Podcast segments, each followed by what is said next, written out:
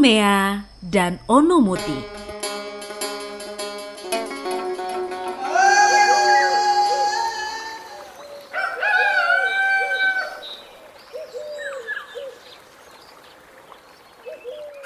Pada saat Onumea masih di dalam kandungan, Raja Lakuleik memberitahukan kepada istrinya yang bernama Naifeto bahwa jika engkau nanti melahirkan dan ternyata seorang anak wanita, maka ini tidak menjadi suatu masalah.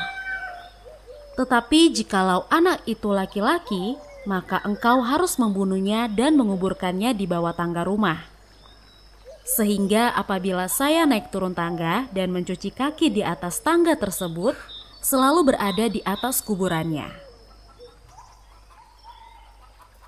Pada waktu istrinya hampir bersalin, Raja Lakuleik melakukan suatu perjalanan jauh dalam rangka meninjau rakyatnya. Sebelum berangkat, dia masih mengingatkan kepada istrinya akan pesanan yang lalu. Raja Lakuleik masih dalam perjalanan. Istrinya ternyata melahirkan seorang anak laki-laki. Anak itu tidak dibunuh, tetapi diserahkan kepada saudari dari Raja Lakuleik untuk dirawat. Sebagai gantinya, istri raja membunuh seekor anjing jantan dan menguburkannya di bawah tangga rumah sesuai dengan pesanan suaminya. Sekembali dari perjalanannya, Raja Lakuleik bertanya kepada istrinya tentang anak yang telah dilahirkan itu. Wanita ataukah laki-laki? Naifeto berkata kepadanya, Anak yang saya lahirkan itu adalah seorang anak laki-laki, sehingga saya sudah membunuhnya dan telah saya kuburkan di bawah tangga rumah. Hal ini sungguh-sungguh dirahasiakan oleh istri dan juga orang-orang sekitar Raja Lakulei. Pada waktu Onumea sudah agak besar, dia bermain gasing bersama dengan Onumuti di dalam kampung. Sementara mereka bermain, Tiba-tiba Onumea melemparkan gasingnya kena kepada seorang nenek yang sedang menjemur jagung. Nenek itu marah dan berkata, Siapa yang melempar saya? Onumuti mengatakan, Bukan, Onumea yang lempar nenek. Nenek itu membentak sambil mengatakan kepada Onumea katanya, sekarang kau menjadi sombong. Nanti saya akan menyampaikan hal ini kepada Raja Lakuleik. Setelah Raja Lakulei kembali dari kebunnya, nenek itu menyampaikan kepada raja, katanya, "Anakmu yang dulu istrimu melahirkan itu sekarang dirawat oleh saudarimu dan keponakanmu Onumuti sehingga tinggal di sana." Sekali lagi Raja Lakulei bertanya kepada nenek itu, "Yang mana, Nenek?" Dan nenek itu menjawab, "Nanti Bapak Raja akan melihatnya." sebab dia biasa bermain bersama-sama dengan Onumuti. Raja Lakulik menjawab sambil tercengang. Oh, anak laki-laki itu. Sekarang Raja Lakulik sudah tahu dan dia mulai mencari jalan. Pada suatu hari, Raja Lakulik pergi membuat sebuah pondok kecil di atas pohon di sebuah hutan. Selesai membuat pondok tersebut, dia datang kepada tua-tua adat supaya mereka memberi pengumuman kepada rakyat agar keesokan harinya mereka pergi berburu bersama dengan Onumea dan Onumuti. Keesokan harinya semua rakyat dari Raja Lakuleik siap dengan tombak dan kelewang hendak pergi berburu. Onumea dan Onumuti tidak membawa tombak dan kelewang tetapi mereka membawa dua ekor ayam. Onumea membawa satu ekor dan Onumuti membawa satu ekor. Sekarang mereka berangkat dari istana Raja Lakulei ke tempat perburuan. Mereka berjalan sampai di sebuah hutan. Mereka berjalan sampai dengan menjelang malam barulah mereka tiba di pondok itu. Mereka tiba di sana dan Raja Lakulek memberi pengumuman. Sekarang kita berhenti di sini. Kita semua tidur di bawah sini. Tetapi Onumea dan Onumuti biarkan tidur di atas tempat tidur di pondok itu. Ketika tengah malam, Raja Lakuleik bangun dari tidurnya dan pergi ke atas pondok itu hendak membunuh Onumea. Setelah sampai di atas pondok itu, ia mulai membuka selimut dari kedua anak itu untuk mengetahui yang mana sebenarnya Onumea. Tanda pada Onumea adalah pancaran bulan yang menerangi dahinya. Setelah melihat demikian, Raja Lakulek mencabut kelewangnya lalu memotong pada leher Onumea dan akhirnya Onumea pun meninggal dunia. Darah mulai mengalir dan tempat tidur itu penuh dengan darah dari Onumea. Setelah menjelang siang, Onumuti membalikan badannya dan merasa sangat dingin.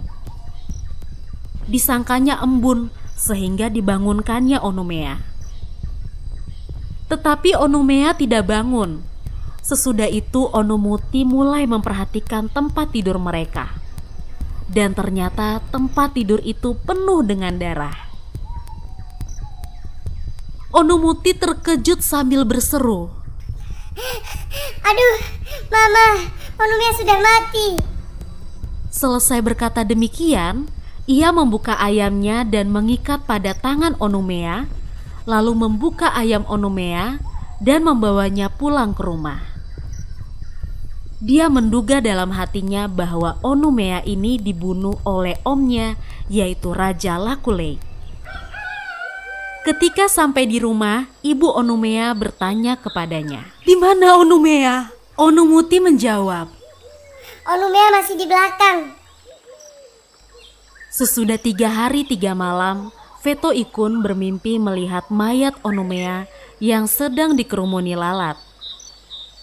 Keesokan harinya dia mengajak keenam orang kakaknya untuk pergi memotong pucuk gewang di sebuah hutan. Setelah mereka tiba pada serumpun gewang dan memotong pucuknya, ternyata pucuk gewang itu semuanya telah rusak dimakan kumbang. Akhirnya mereka berpindah lagi ke rumpun gewang yang lain. Tetapi beberapa rumpun gewang yang telah dilihat oleh ketujuh bersaudara tadi, pucuknya tidak baik dijadikan tali karena pucuk-pucuk itu juga telah dimakan kumbang. Setelah mereka sampai di dekat pondok di mana Onumea dibunuh, di situ mereka banyak menemukan pucuk-pucuk yang baik untuk dijadikan tali.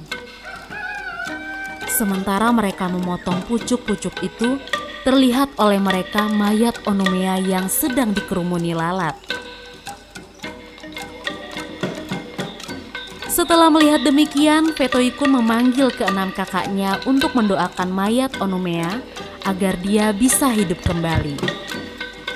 Petoikun selesai berkata demikian. Keenam kakaknya memulai memanjatkan doa permohonan agar Onumea dapat hidup kembali. Tetapi keenam kakaknya itu tidak berhasil menghidupkan Onumea. Dan akhirnya Vetoikunlah yang mendoakannya. Setelah empat kali memanjatkan doa, Onumea mulai menggerakkan badannya. Lalu bangun dan meminta air minum. Mendengar permintaan itu, ketujuh orang wanita itu berkata kepadanya bahwa mereka tidak membawa air minum. Setelah badan Onumea menjadi sedikit lebih kuat, mereka terus kembali ke istana dan merawat Onumea hingga ia sehat kembali. Setelah Onumea dewasa, ia membawa ayah milik Onomuti pergi menyabung dengan Raja Lakulei. Di dalam penyabungan ayam itu, Onumea selalu menang dan taruhannya ialah emas, perak, dan segala binatang piaraan. Karena Onomea selalu menang, maka habislah harta kekayaan dari Raja Lakule. Dan akhirnya yang terakhir taruhannya adalah dirinya sendiri. Ketika Onomea menang atas diri Raja Lakulek, maka Raja Lakulek diambilnya dan disiksanya. Lalu disuruhnya rakyat agar Raja Lakulek diikat dan dibawa ke kandang kerbau agar kerbau-kerbau keluar dari kandangnya dan menginjak Raja Lakulek hingga ia meninggal dunia. Dan akhirnya Onumea menjadi raja di tempat itu.